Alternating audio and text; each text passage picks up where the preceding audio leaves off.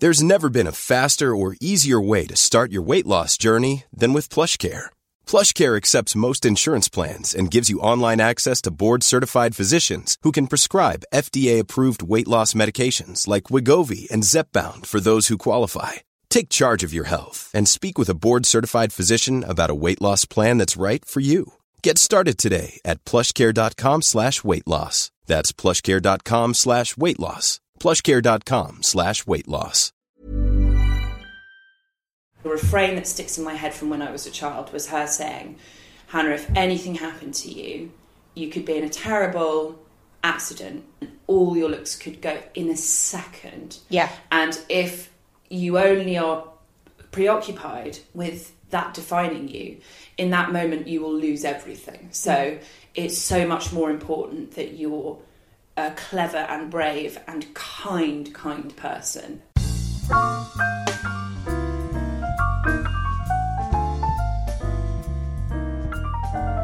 Hello, and welcome back to Beautiful Lives, and thank you so much to everyone who tuned in last week. This week's guest is writer, columnist, and podcaster Dolly Alderton. Now, aside from Dolly's enormous success and colossal talent, one of the things that singles Dolly out is how much everyone loves her. In fact, it got to the point where I could predict that when I told anyone I'd interviewed Dolly for this podcast, literally anyone from any walk of life, they'd immediately respond with, I love her and want to be her friend. She is nice in real life, or something to that effect. I'm very pleased to say that she absolutely is. And during the sunny morning that my dog Monty and I spent with her at her flat in Camden, I was both charmed and slightly disarmed actually by how very warm and open she is in real life. So, on this episode, Dolly talks about the horrors of being called ugly on MSN Messenger, the agony of adolescence when she felt that she was in beauty purgatory, and then some happier things like the joy of a brilliant perfume and getting her hair just right, and realizing she didn't have to look like a model to be considered to be attractive or happy within herself. Now, before you listen to the episode, I just wanted to add that you may hear one or the other of us say, ah, that too, a few times or something like that. And that's because, by sheer bizarre coincidence, Dolly and I both grew up in Stanmore, then went to rugby school, and have gone on to work in journalism. So that's explained. Here's Dolly Alderton on her beautiful life. So let's talk about your childhood a bit. So, what are your earliest memories of beauty and the role that that played in your household? Um, I had a very, very glamorous and beautiful mother. Um, I know everyone says that about their mother, but my mum really was a corker. And She blonde. she was blonde um, for most of her. She was a model, and for all of her time modelling, she was blonde. And then she, when she was in her thirties, early thirties, she was blonde. And then just before she met my dad, she went scarlet red. Wow. Yeah, she's a very, very striking woman, and I must say, the only thing that eclipses her outer beauty is her inner beauty. As cheesy as that sounds, she's a very, very kind person, um, and so, so the beauty thing it was very prevalent in my house growing up. Um, Did you feel like it was important for you to be beautiful? I do think about this a lot. Thank you, therapy. Um, about the impact of what it was to have a mother like that. Yes. Um, I have to say, I think I was very fortunate in that my mum uh, was super aware of it, and she never never wanted me to feel like my looks were where the where the value Right. and treasure in me lay. Yeah. Um, and she really succeeded, actually. She was like, I remember she'd have a friend round who was talking about a diet she was on, and I mem- remember my mum saying, like, we don't talk about diets in front of Hannah. That's very uh, aware of, you know, it, what was that, the 90s? So that was before Yeah. people were really talking about that kind of thing. So she yeah, obviously... she's, I mean, she's a strident feminist, Yeah. my mum, and she also, she saw what beauty, what the pressure um, of beauty can do to the models. She ended up running her own modelling agency. Oh, did she? Okay. and she saw horror stories of what happened to those women there and Yeah. she knows she loves fashion my mum she loves the creativity of it and the playfulness of beauty and whatever and she always said to me that's fine have fun with it that's okay but constantly the refrain that sticks in my head from when I was a child was her saying Hannah if anything happened to you you could be in a terrible accident you could be caught in a fire um, something or you know could have some terrible disease and all your looks could go in a second Yeah. and if you only are preoccupied with that defining you, in that moment you will lose everything. So mm-hmm. it's so much more important that you're a, a clever and brave and kind, kind person. So that was something that that she really did hammer home to me, and I, I did carry that. So beauty was very prevalent in my house, and it was it was there to be enjoyed. And obviously, I did. I was aware growing up that people responded and reacted to my mum in a certain way. And when she went into a room, there was a certain reaction. Mm. It's slightly unavoidable when you're around someone Yeah. beautiful to see the alchemy, as it were, that Yeah, that has yeah. a- and an atmosphere. People Yeah, exactly. behave differently. Exactly. Something I've noticed, and she'll hate me for saying this, is that my mum was always late when I was growing up. Okay. And it's something that I have inherited from her, much to the annoyance of everyone in my life. How late do you think is okay to be late? Now, I've changed my mind. I used to think like anything within an hour that was like a catchment, and, Mm-hmm. but I just don't get bothered when people are late for me. So I always in my head would be like, "Well, just read a fucking book." you Yeah, know? yeah. I didn't realise for some people it's very disrespectful, and you know it is. Yeah. But I noticed with my mum, she's got away with it Yeah. her whole life because she's had she's this beautiful like charming, gorgeous, Yeah. scatty thing. Yeah. Um, and I have realised that I do not have charm or looks to carry it off like my mum did. Yeah. Um, but yeah, so you are aware of that. But as I said, she did a very good job Hmm. uh, on me of kind of hammering home this stuff that's really important as a woman and human to cultivate in yourself growing up. So, what are the products you've said? L'Oreal, uh, sorry, L'Oreal Elnett. Is that right? Uh, is that by L'Oreal? I don't know why. yes, it came mind. Okay, It fine. is, yeah. Elnett, Yeah. and also um, the perfumes and things. So that's Yeah. kind of a very multi-sensory, Yeah. childlike uh, memory of beauty, isn't it? That you smell Mm. it and you see it and. All of that, and you can, you know, I'm imagining furs and things like that. Not necessarily fur, but she wasn't Joan Collins. no, but you know that kind of vibe, and it Yeah, and yeah. it being that time as well, like the late, it was the late '80s sort of thing. yeah and she it? was like um she liked you know she, she was like i suppose we all have this for mothers when we look back it's like the stripe blusher Oh, and the- yeah. and the eyeshadow to the to the eyebrows Yeah. and yeah she did it was like a very strong template and she has these very big eyes that she kind of loved winging out and uh, and even but i do remember those scents of her makeup even i remember her lipstick had a Yeah. very perfumed smell that, Yeah. like, that you don't get anymore um but yeah, no, I found it beguiling. Yeah. I loved all that. So when did it come into play for you then? At what age were you thinking, I'm going to start embellishing the way I look? really young, um, from like with felted pens to. Oh, my my parents were very strict actually with me about. Um, they were so keen for me not to grow up. Do you have siblings? Fast, yeah. I've got a little brother. Okay, but you were the woman, so Yeah, the, the yeah. woman, they were the just girl. keen. They were fine with me like playing around with that stuff in the home. Mm. Um, but they were quite strict about when I could get my ears pierced or put makeup on or whatever Mm-hmm. growing up, which I'm quite grateful for. Um, but yeah, when did I start? Re- Probably when I was about 13, they started letting me wear And makeup. what did you reach for straight away? mascara. Just, Right. Uh, from now until cradle to tomb, it's going to be mascaras. like, But I wonder.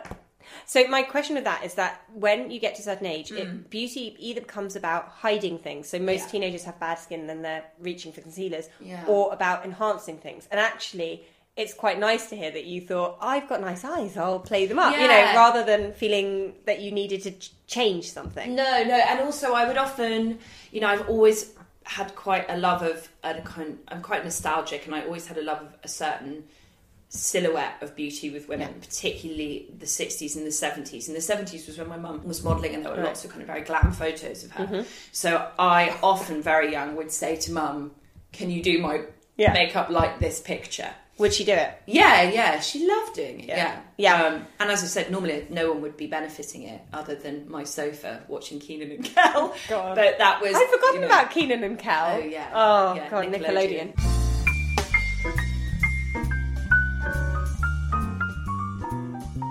I never looked like a teenager. Like I had quite big boobs Mm-hmm. and wide hips from a very young age. I was like six foot tall Mm-hmm. from a very young age. Um, Was that from your mum? Yeah, well, both sides. Yeah, they're both pretty tall. Um, and I just, I just looked like a mad teenager. I looked older than I was. As I said, I was quite big. Um, I carried quite a lot of weight when I was a teenager that I didn't lose until I kind of went to boarding school, then university. So I just, I didn't look, and also I didn't. I always wanted to be older growing up. So like I wanted, I loved like watching old films. I wanted to be like glamorous. I wanted to be um, sensual. I wanted to be sophisticated. Who were you looking up to? Was there a particular? you know, I was watching Doris Day films and Audrey Hepburn films, and um, and I wanted to be like. I didn't want to look like a teenage girl, so Yeah. I didn't want to look like a kind of skinny young. Yeah. Um, so yeah, I was the girl that was like vintage shopping, you know, for like mad prom dresses, And then going to Pizza like that. Express and Stanmore. Yeah, exactly, With, like, a exactly. and curling my hair to more like Marilyn Monroe. Yeah. So like, I, I didn't, I didn't suit Right. both psychologically and physically the state of adolescence, Mm-hmm. um, and I just held out faith that one day my aesthetic would make more sense. Right. When I was older. It's incredibly wise as a teenager to think that. I mean, it's extraordinary that you even had that understanding of yourself because most teenagers go through a phase where there's a lot of conflict, and it Yeah. sounds like there wasn't really that for you. You sound quite self-aware as a teenager. Well, I still hated the way I looked because Right. boys just did not get Well, it at all. did they not? So No, yeah. not at all. And a lot of boys called me fat or ugly, and to your to your face. On MSN Messenger. Oh God! Hell.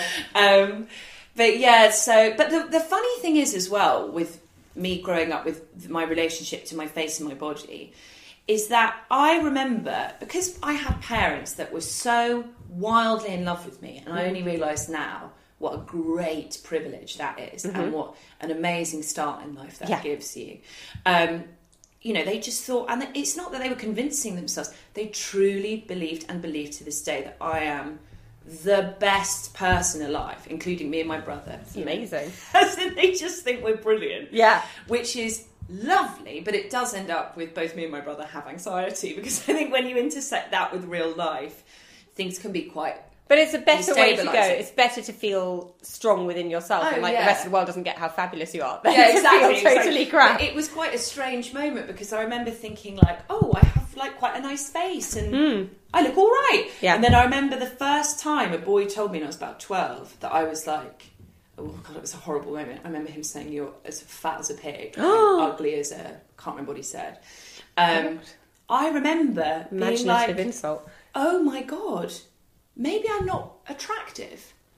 And it was weird because I hadn't had that thought before. Yeah. Because it had been so instilled in me that I was just clever and funny and lovely the way I am with nice hair and whatever. I hadn't I hadn't even computed it. So I was just like it was quite a shocking moment. I remember being like, mm. "Oh god, maybe there's something wrong with how I look." It, ne- or I remember a girl said it to me once at school how fat and ugly I was, and I remember being like, "God, all these people, this is weird." this is so strange. Why can't they see what This I is so see? strange, yeah. And it wasn't like an arrogance. It was more just like I was quite bewildered. I was Yeah. like, oh, maybe my parents have been lying to me. Who knew parents can be loving and say things That they don't- that maybe yeah. isn't the you know maybe I'm not the most Well- amazing person alive. Yeah. Um. So yeah, that was interesting. But maybe that was what maybe their love is what instilled me with a sense of one day this will be okay. But it's but it's the value. I mean, that's a great thing for your parents to do to you. Value Yeah. yourself in the right ways, and Yeah. you know, to be told you're beautiful, and a you are, but also you know, like to, it's a good thing to give your child. yeah, I, I think so. And mean, I, I, I personally really believe that most people are quite beautiful. I feel like it's just I finding agree, the look I that suits you and the kind of way of presenting yourself. So later on, you then went to boarding school again. Both went to the same boarding school. So funny. It's so strange. Um, rugby school Yes. in Warwickshire. Um, my experience of that when I got there was that so we again both went for sixth form. So there was already there were already lots of girls there, but the boys had sort of had their run of them for three years yeah, and was were a meat market. yeah, thirsty for fresh blood. Yeah. And in you come, and you, you know, the, this is not the culture of the school. It's a great school, but the the sense of it is that you are being judged the minute you walk in. Oh, 100%. To see what level of good looking Yeah, you are. yeah, yeah. How- graded around. Graded, yeah, and in some cases, actually, I've heard. Um, how did you feel about that? So funny. I went to rugby. Um, I, as I said, desperate to be grown up. I really Mm. wanted to live away from home. Um, not that home life was lovely. I just I wanted to. Well, you were desperate to be a was grown-up. Desperate to be. Yeah. Yeah. exactly. And I was desperate to be around proper real life boys. Mm. Um, and I remember the first night that we got to rugby. um, we had like an induction. Like that evening, there was like a talk for the sixth form, Yeah. and it was almost like a Deb party. You know, Yeah. we were all like, "This is the coming out Yeah. for like the new fresh bloods." We all got to look great, so we all put all the girls in my house. We all got dressed up, and we all did each other's makeup. What did you look like at that point? I was still pretty big. Okay. Um, I was still probably a size sixteen. Um, Long blonde hair. brown, long brown hair. Okay. Um, far too much makeup. Far too What much. what kind of makeup? eye makeup? Masses of eye makeup. Do you remember the products you used at the time? Uh, yeah, it was always Rimmel Black Kohl, Mm. uh, Maybelline mascara, Great Lash mascara that Mm. my mum had recommended to me. Um, tons of bronzer, and then a sort of kind of pearl and shine, sort of Tipexy. That sounds lovely. lipstick. yeah, Yeah. very sexy. Of the time. sophisticated. And I remember sitting there and feeling so assessed by all these boys. Mm. Um, and then I was like, again, I think I was like, surely there'll be someone here who fancies. Yeah, someone will want to get off Turns with me. out there wasn't. Really? No, no. And I remember my first, again, I've written about this in my book. Yeah. In my first politics lesson, Hmm. it was like 10 boys and like one, two girls. So Yeah. two of the girls were in the class. And um, there was a boy who I won't name who Hmm. actually is now engaged to my friend. And Uh-huh. he has since apologised for this and says he cannot recall doing it. Um, he was sort of the most good looking boy in our year. Was he in the rugby team? Yeah, he was. Okay. Um, and his older brother had been, you'll know his older brother actually, I'll tell you the name afterwards. Okay. Had been at the school and he was famous on campus because his nickname was Zeus, Okay. because he was so attractive. Okay. Um, and this boy sent a note to me down the table with like a heart on it. Mm. And I couldn't believe my luck. because I was like, oh my god, I'm getting a love note from this uh, dream. This gorgeous guy. I'm, my ship's in. Opened the note and it was a drawing of an orc from Lord of the Rings. No. And underneath there was an arrow saying, you look like this. oh my god. That's horrific. Yeah, it was embarrassing. It was very embarrassing. I was not. Weirdly, I remember finding it quite funny. I think I used humour as a defence. I think, I think I the way I made friends, and I had a lot of boy friends at rugby, Hmm. and I think the way I did that was because I knew I wasn't sure as hell that it wasn't going to be from the way I looked. It would be from making them laugh. So I think I told that story quite a lot actually to make people laugh. But did you feel?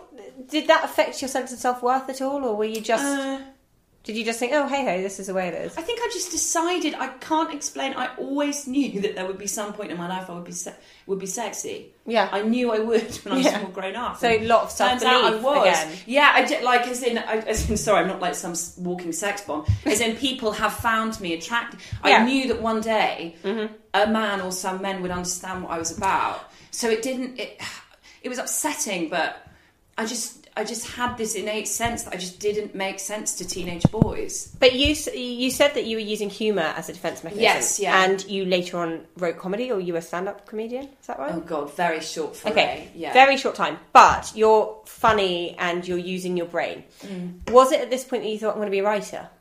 Yeah, yeah, I was obsessed. I was gripped by it. But that's the Well- minute I got to rugby, it was like an obsession. And actually, a lot of the a lot of the writing I did at rugby, I started a blog then, my first blog that ended up being you know the same size as War and Peace. It was like hundred thousand words. Wow. Um, I started writing for local papers at rugby. I started writing plays. Um, I started, which I, you know, they, rugby was a brilliant place to help cultivate that. Yeah. Um, it's where I think I realised that if I wasn't going to be someone who, who everyone said was pretty, that was fine if I could be really funny and So- ambitious and clever. So Yeah. that's when I kind of started, perhaps defensively. I was going really to say it's almost that. a sense of like a strong sort of um, mission to Yeah. sort of go. This is what I'm going to be. Yeah, yeah, This is who I'll be. exactly. Yeah. And also, if you're a good writer, that can't be taken away from you with a bad hair day. And you also always have an argument. You know, you can always come back to people with something if you understand how to form arguments. And Yeah, and I've got to say to this day, you know, it's wonderful when you're falling in love with a man and he takes you by the face and tells you that you have the face of Aphrodite or you're the most beautiful. Has you've that ever happened to you? What I Okay, some right. drunken Yeah, maybe one some day. drunken man. But you know when you have those moments of Yeah. like seen by Mm. a male gay, that those moments are fun, but they've never ever topped the moments where I feel like my writing is like making people Yeah. laugh or touching people or. Um, or people are relating to it. So it's fun for people Mm. to think you're attractive. It is fun, Yeah. but it still doesn't make me feel as good as when people think I'm clever or funny.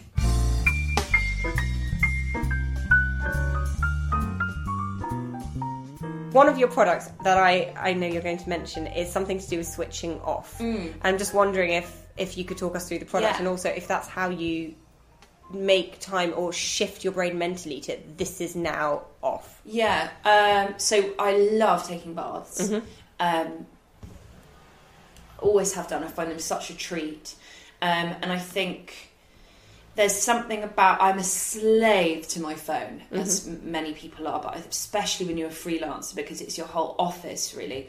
Um, and I'm so undisciplined with it, and it's pathetic. But I, I really need to often do something physical that physically takes me away from my phone. Yes. So the only things that really relax me are playing my guitar because I can't play with one hand and be scrolling or checking emails with another, and another is having a bath because I can't have my phone. Yeah. bath. Um, I, I would say the same things, but also adding massage to it. Like if oh you're having an actual yeah, massage, you're yeah. like the oh, phone's like that. such a treat. Yeah. Su- I mean, the worst thing I discovered was urban massage. Oh yeah, Yeah, so I just love the stillness. Yeah. Um, and I love podcasts. I love um, having podcasts or even reading in the bath. Mm-hmm. Um, and my products that I love for that, and I do spend, Sali Hughes, who obviously you all know is a brilliant, brilliant beauty journalist. And I do find that over the years I kind of have ended up, a lot of the beauty rules that I have, I've taken from Sali and Mm-hmm. from her work and her advice and her videos. Um, and she says always go cheap for shower and expensive for Bath. bath. Yeah. And also, you only need a tiny bit of bath oil, so Mm. it is really you can, you can make eke out. So it's a good Yes. treat. Yeah. I think I'll often get the uh, Floris rose and geranium bath essence. Mm-hmm. and it comes in a divine bottle. The bottle Yeah. is just so beautiful, um, and it's this like emerald green. It's just I just love having it on my shelf. And then you only need a couple of drops of that, and Mm. kind of perfumes with the steam. Your whole house fills with this beautiful um, geranium floral scent. It's oh god, I love it. God, I'm going to buy it. I know. It's, I mean, it's very expensive. It's Yeah. very expensive, but that bottle has already. I'm not even halfway through, and that's had I've had that a year. Right. Um, and then I also love Ren Rose Otto. Yeah. Um, again, because both of them aren't too oily as Mm. well, which is which is nice. Um, so that's a real treat for me to have a bath with that in. Um, how hot do you like your bath water, and how long are you in there for? Do you know, it will always be like, you know, sometimes you run a bath Mm. or draw a bath. God, I love that verb. Yeah. And you get in and you're like, I finally got it, and Yeah. you feel like you should like be given a prize. I never get it. I never get. I always make mine too hot. Yeah. Um, I do think it has to be slightly hotter than you think you want. I like to feel slightly shocked when I first get in it. Yeah, and also I quite like because I am trying to zone out and I have Mm. a bath desperately. I'll do it right before bed. I do like the sort of meditative, hypnotic Yeah. thing of kind of feeling, you know, when your head feels slightly heavy because it's so hot. That works for me.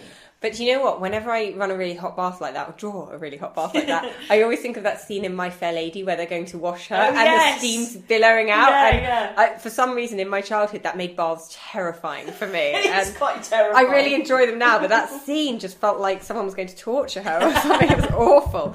Um, so, what's your relationship with makeup now? Because it's a tricky one. There's, there, there are so many feelings around makeup and it being a lie or secret. Or blah. Yeah, yeah. Um, how do you feel about makeup? I'm in a great place with makeup now. It means I can dip in and out of makeup with a real autonomy and joy. Um, I really love putting a face on, but it's not. I don't feel appalled anymore at the idea of um, colleagues or n- new lovers or hmm. you know seeing me without face makeup. I don't feel like I owe it to them to provide them with a face that's perhaps more pleasing. I don't. I, and Yeah.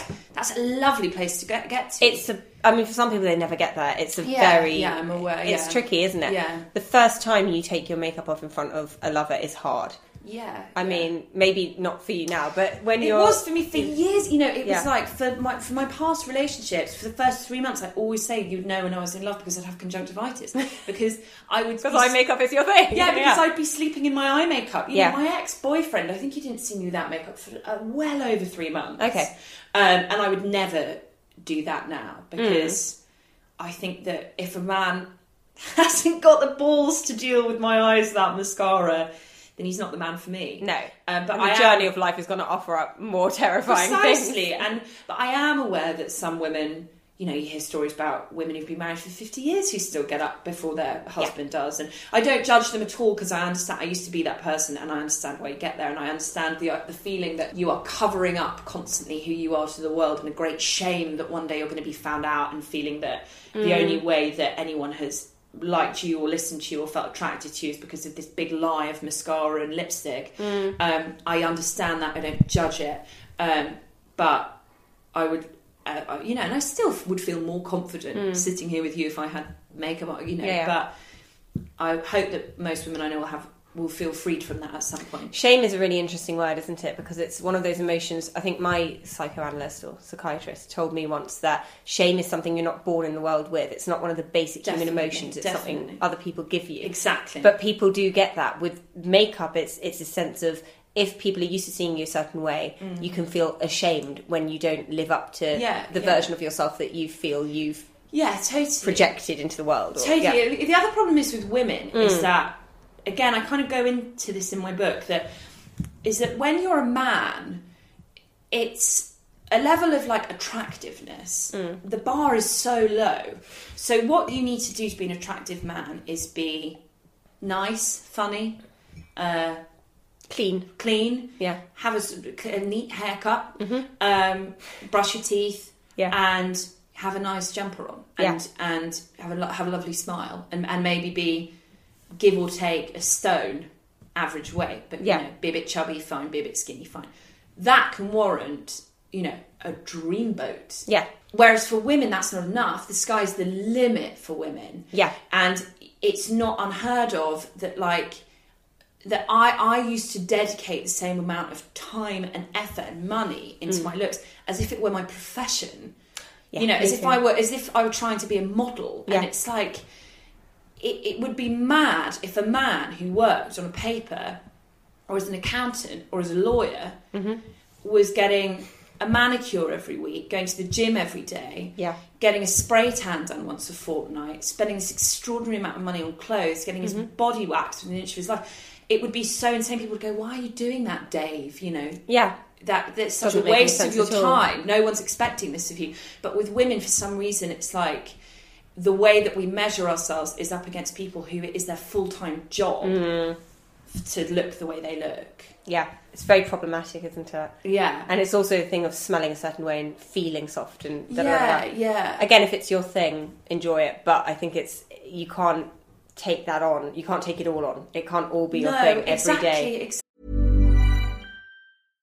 Ready to pop the question? The jewelers at BlueNile.com have got sparkle down to a science with beautiful lab grown diamonds worthy of your most brilliant moments. Their lab grown diamonds are independently graded and guaranteed identical to natural diamonds, and they're ready to ship to your door. Go to BlueNile.com and use promo code LISTEN to get $50 off your purchase of $500 or more. That's code LISTEN at BlueNile.com for $50 off. BlueNile.com code LISTEN. Hey, I'm Ryan Reynolds. At Mint Mobile, we like to do the opposite of what Big Wireless does. They charge you a lot, we charge you a little. So naturally, when they announced they'd be raising their prices due to inflation, we decided to deflate our prices due to not hating you. That's right. We're cutting the price of Mint Unlimited from $30 a month to just $15 a month. Give it a try at mintmobile.com slash switch. $45 upfront for three months plus taxes and fees. Promo for new customers for limited time. Unlimited more than 40 gigabytes per month. Slows. Full terms at mintmobile.com. Exactly. Yeah. yeah. Um, Tell me then, with makeup, you are a lash person. Mm. Which mascara are you using? L'Oreal Lash Architect Right. was recommended to me by my friend um, Nu, who's an actress, Vanessa Mm. Kirby. She plays Margaret in The Crown. No, You'll notice is she your friend? I love her. She's great. I love her. You'll notice how fabulous her eyelashes are. She's fabulous. She in general. recommended to me, she's got these huge, gorgeous big eyes, and she recommended to me when we were about 18 this mascara, and she said, once you use this, you will never turn back. And now every single woman in our group of friends, I think, still uses it. L'Oreal Lash Architect. It's in a silver tube. It's so difficult to open, it's shrouded in plastic. Mm. Never, ever used a mascara so good. Oh, really? It's bottom, top and bottom so lashes. lengthening. Yeah, I do top and bottom with Yeah. them. Um, I, I mean, I have always put on about six layers. Do you separate them? Yeah, so I like mascara, and when I use fake eyelashes as well, I always use the same Eylure pair. Which I pair? Sorry to be. I silly. use the length. I've got a packet here. I think they're one oh. I can't remember which they. But It just full says- set. Yeah, full set. Okay, I'll put it in the show notes. Yeah, I'll Yeah. send you which ones they are. They're Okay. lengthening. There, I don't like pre-glued. They're the one with the glue. Yeah. Um, and I always put the glue on. Again, this is a tip from uh, New, and then I let them dry for like 10, 20 seconds. yeah. I love. I'm telling a, a No, no, no. I'm, I'm agreeing. I'm excited. yeah. and then on. I also trim normally the first one or two. Yeah. Um, I think thickening for mascara is a lie Right. because to thicken an eyelash, Hmm. you would just have to have, unless it's a tubular one, maybe it would work. Yeah. You just have to build outwards and outwards with more and more. So it's just like mascara clinging onto mascara. Yeah, Yeah. So I don't think you can thicken them, but I do think you can lengthen them. So I try and go for long and separate it. Hmm. Right. And Like a fan. yeah, like a fan. And Yeah. Mm-hmm. sometimes they'll build outwards slightly if I put on enough. But really, I think what looks best is when you go for long. Yeah. Um, and that's why I do the same with my fake eyelash as well. I don't want to have just like a big black, thick. No, and it's Do you know not what I nice when you can see the light shining off a fake No, eyelash. no, I exactly. hate that. Whereas I like Yeah. flushery, long lashes. when you put your fake lashes on, are you then putting mascara on your lashes to bind them, or do you put do them on top? both. So I put mascara on first. Let my mascara dry for about 10 15 minutes. Okay. Because otherwise, Yeah. yeah. I get it all over my fingers. And then I'll put my lashes on and then put mascara on top of that. Oh, God. Putting lashes on, and that will be for either a party or a photo shoot. Mm-hmm.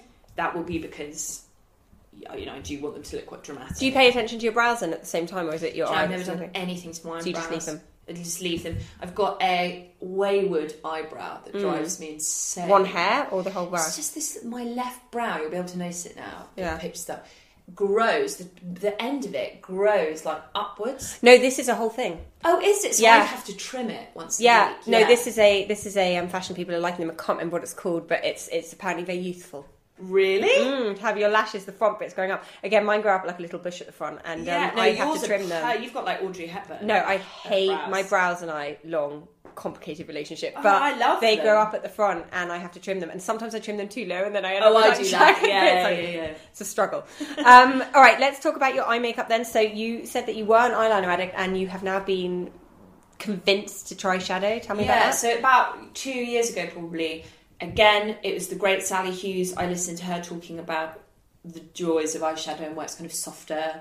Um, and two of my friends at the time did that thing where I tried eyeshadow for the first time and Yeah. then did that slightly passive thing where they go, I love your eyes like this. This is the best they've ever been. Whatever you're Oh, doing now, do yeah, that yeah, again yeah. and again and again. And two close friends, Pandora Sykes said that to me, and my friend Sarah said it to me, and I thought, oh, you guys think I wear way too much eyeliner. and then I said to them, do you think I wear too much eyeliner? And they were like, ah. and my mum had always said it as well. I really It's did. a bit like when you lose weight, though, and people go, "You look great." Yeah, Like- I really did wear Yeah. way too much. okay. Um, so, so then, yeah, I now I'm this huge convert to eyeshadow. I just Hmm. adore it. So I now, I'd like, unless again, if I have a shoot, I'll put a tiny bit of eyeliner onto the pictures, but I just don't wear eyeliner. So what's your colour? What's your? Do you have a So you love? there's yeah. So the, for if I want to do more dramatic for nighttime, I'll just do a like copper lid, Mm-hmm. just completely copper. Um, and there's a great NARS uh, one called uh, duo called Isolde. I Okay. think it's that one. Um, that's really highly pigmented. It's lovely. Mm. Um, that looks great, especially if you've got a tan. I love that, and I think copper looks so cool and sexy with blue Yeah. eyes. It's unreal. Um, and then there's a palette that I use every day by Chanel called Mystic Eyes, Mm. which is pale pink, um, a sort of silvery, um, pale. Mm. It just comes out as a pale base, basically, like an opalescent base. And then a taupe brown and a chocolate brown. Okay. And it's all in this form. Do you have loads of brushes then, or are you doing it? And I use one brush. Which one? One from NARS. it I'm, blender? I'm such a novice with Yeah. eyeshadow. I still need to. That reminds me, I do need to go buy some new brushes. Okay. One brush. I mean, I'm a I'm a bit of a brush person, so I'm Right. like, oh, I'll, you can tell me which ones to I'll get. get out. Yeah. Love Yeah. Brush. Love okay, brush. Great.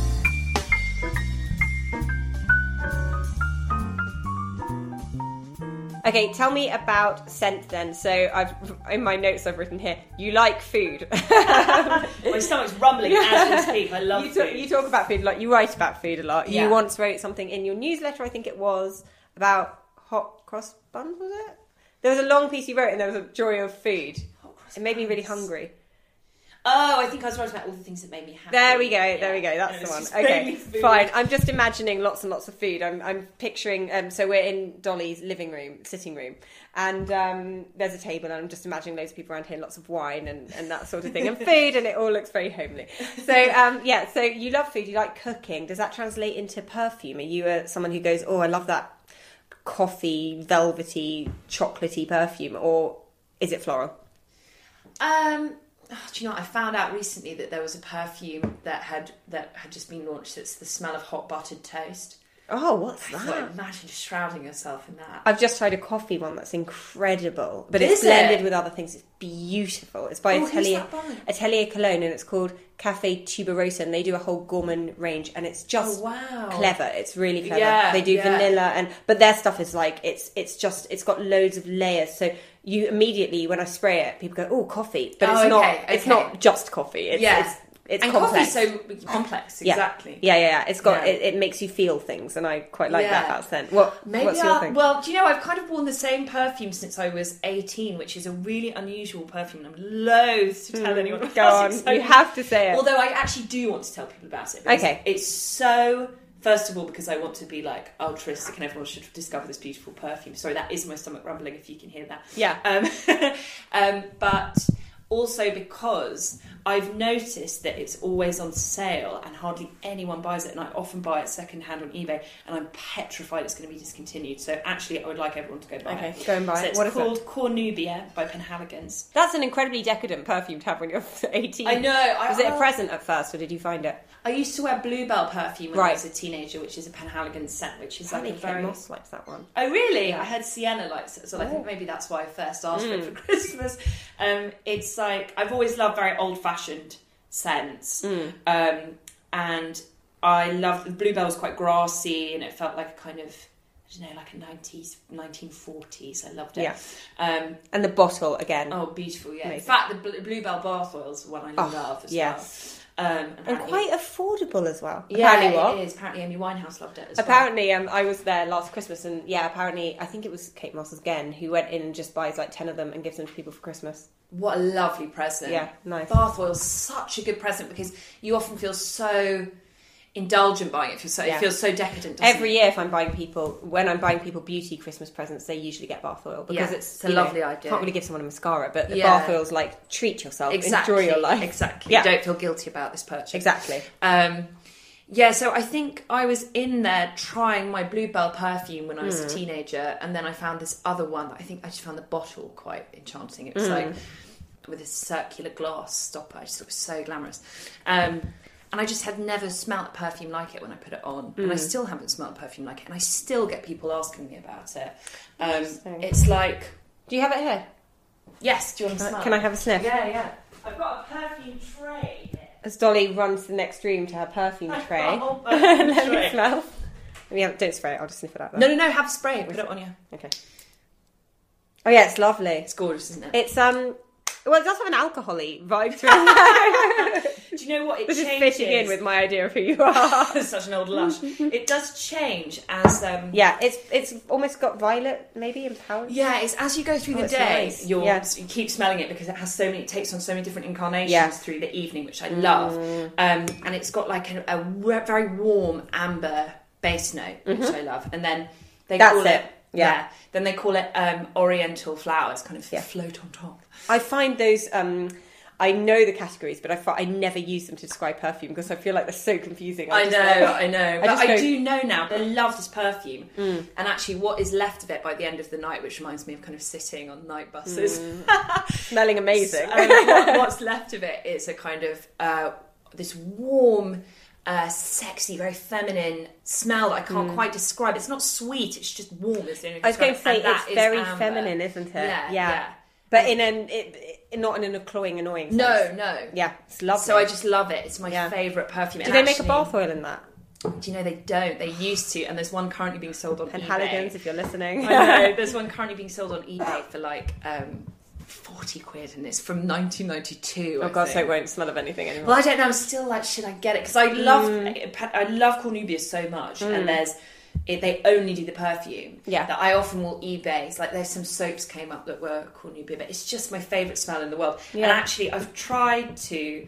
There'd be moments in my life where I thought, new year, new me, new perfume, um, and I just always end up going back to. so you it. flirt with other ones every now and I flirt with other ones. I'm in a mo- monogamous relationship Right. with Cornubia. But you cheat. And I've had flings with Do Son by Diptyque, Mm-hmm.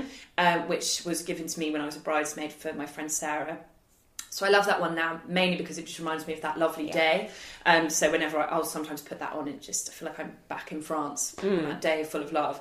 That's such a good idea, actually, for people's bridesmaids. I Yeah. think because it just will always Scent transport them back Yeah. to that. To that Apparently, um, bypasses, scent bypasses a bunch of um, logical thought mind processes and goes directly to Oh, your that emotions. surprise me, yeah, So it's yeah. the most. It's more direct than music. Oh yeah, Yeah. definitely. Yeah.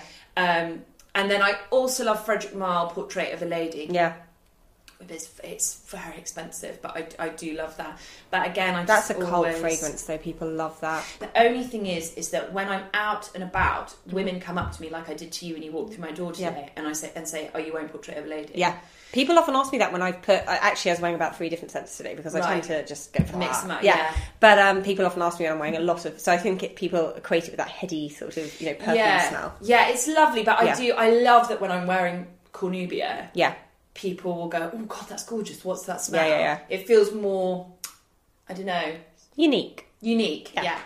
Um, so, talking about your aesthetic, still Yeah. sticking to that, Yeah. um, tell me about your hair because you're sporting at the moment like a kind of blonde, shaggy. I'm thinking Brigitte Bardot kind of long That's fringe. exactly what I say to my hairdresser Is that what you're going for? Okay, yeah. it works. It's it. That's what you're projecting. I wish I had as much hair as Brigitte Oh Bardot. Kind god! of Well, most of hers was like I think dry shampoo or something. But tell me about your fringe because when we were talking about the products that Dolly would name, number three was fringe. Is that a product? yeah, but tell me about your relationship with your fringe. Yeah, so I had, I've always had uh, mainly very long hair. Mm. Um, I cut it all off and then shaved it when I was about 22, 21, 22. You shaved which part of it? I had like a mohawk. Oh, So I cut it into a pixie cut. And then the greatest thing about cutting all your hair off Mm. is uh, you're so le- much less precious. Yes. Because there's so little of it. Yeah. You can just cut into it. And it was my bo- eh, boyfriend at the time was the one who said to me, I think you should cut all your hair into a pixie cut. Okay. And I just adored this man so much. I was like, okay. All right, I'll do it. do it now. um, and actually, my hair had been driving me mad for quite a Hmm. long time because I had very long hair when I was a teenager. And then and It can be cumbersome having. it became cumbersome, and I think I was hiding behind it a lot, and I'd Hmm. become quite obsessed with how I looked. And then I met him, and he was a real hippie, and he was like, just cut it all off. Hmm. It would look great, get like a twiggy cut. And I think I just in a moment felt like, oh, I want to be liberated. You know, felt my hair felt like this big blonde ball and chain, and I Yeah. think I just wanted to. And so I actually went to this hairdresser in Edinburgh. They offered vodka, had a shot of vodka, and I was like, in the morning, and I was like, okay, in just Scotland. in Scotland, exactly. Yeah. Welcome to Edinburgh. Just cut the whole damn thing off, um, and then kind of used me and my ex just we used to just snip into it. And then Who is this man? He sounds mental. it was Yeah. a pretty mental time in my life, and Yeah. then.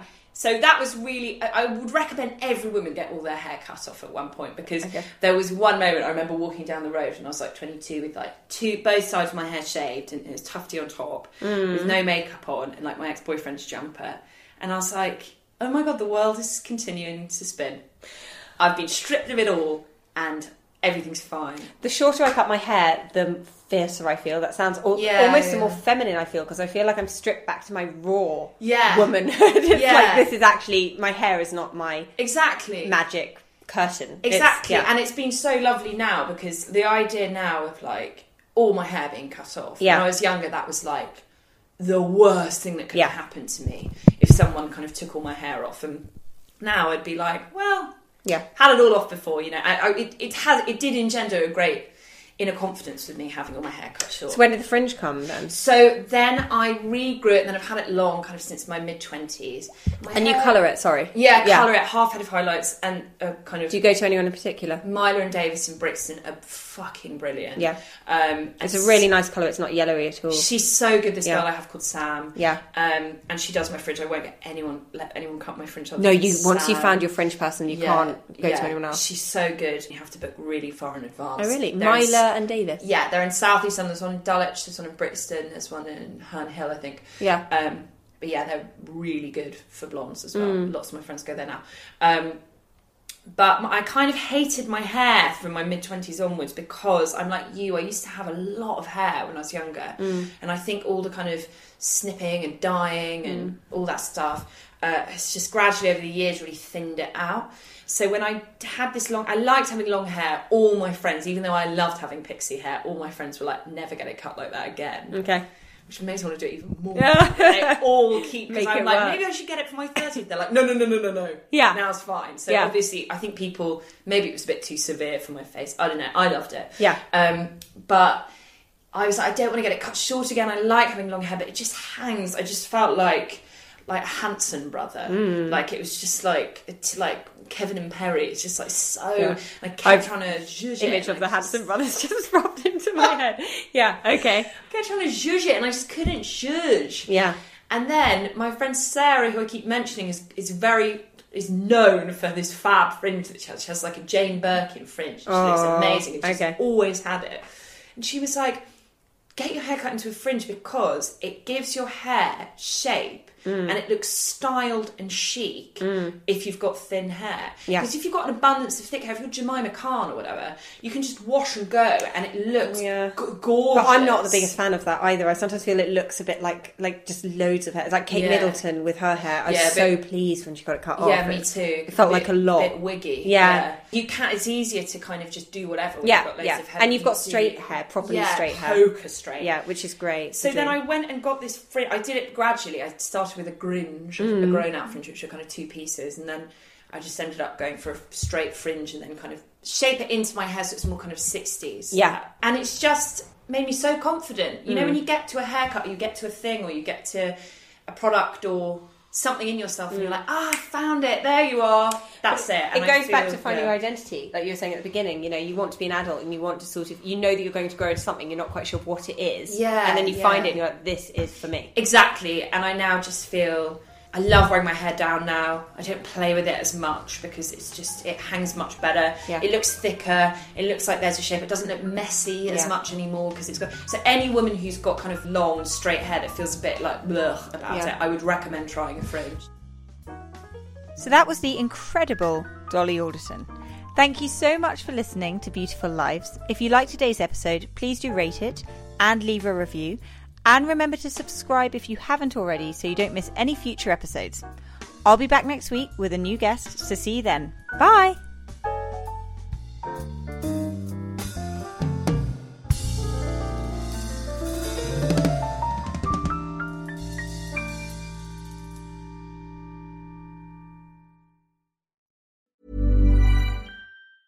Ever catch yourself eating the same flavorless dinner three days in a row? Dreaming of something better? Well, HelloFresh is your guilt-free dream come true, baby. It's me, Gigi Palmer. Let's wake up those taste buds with hot, juicy pecan-crusted chicken or garlic butter shrimp scampi. Mm. Hello Fresh.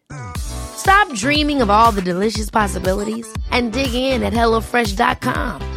Let's get this dinner party started.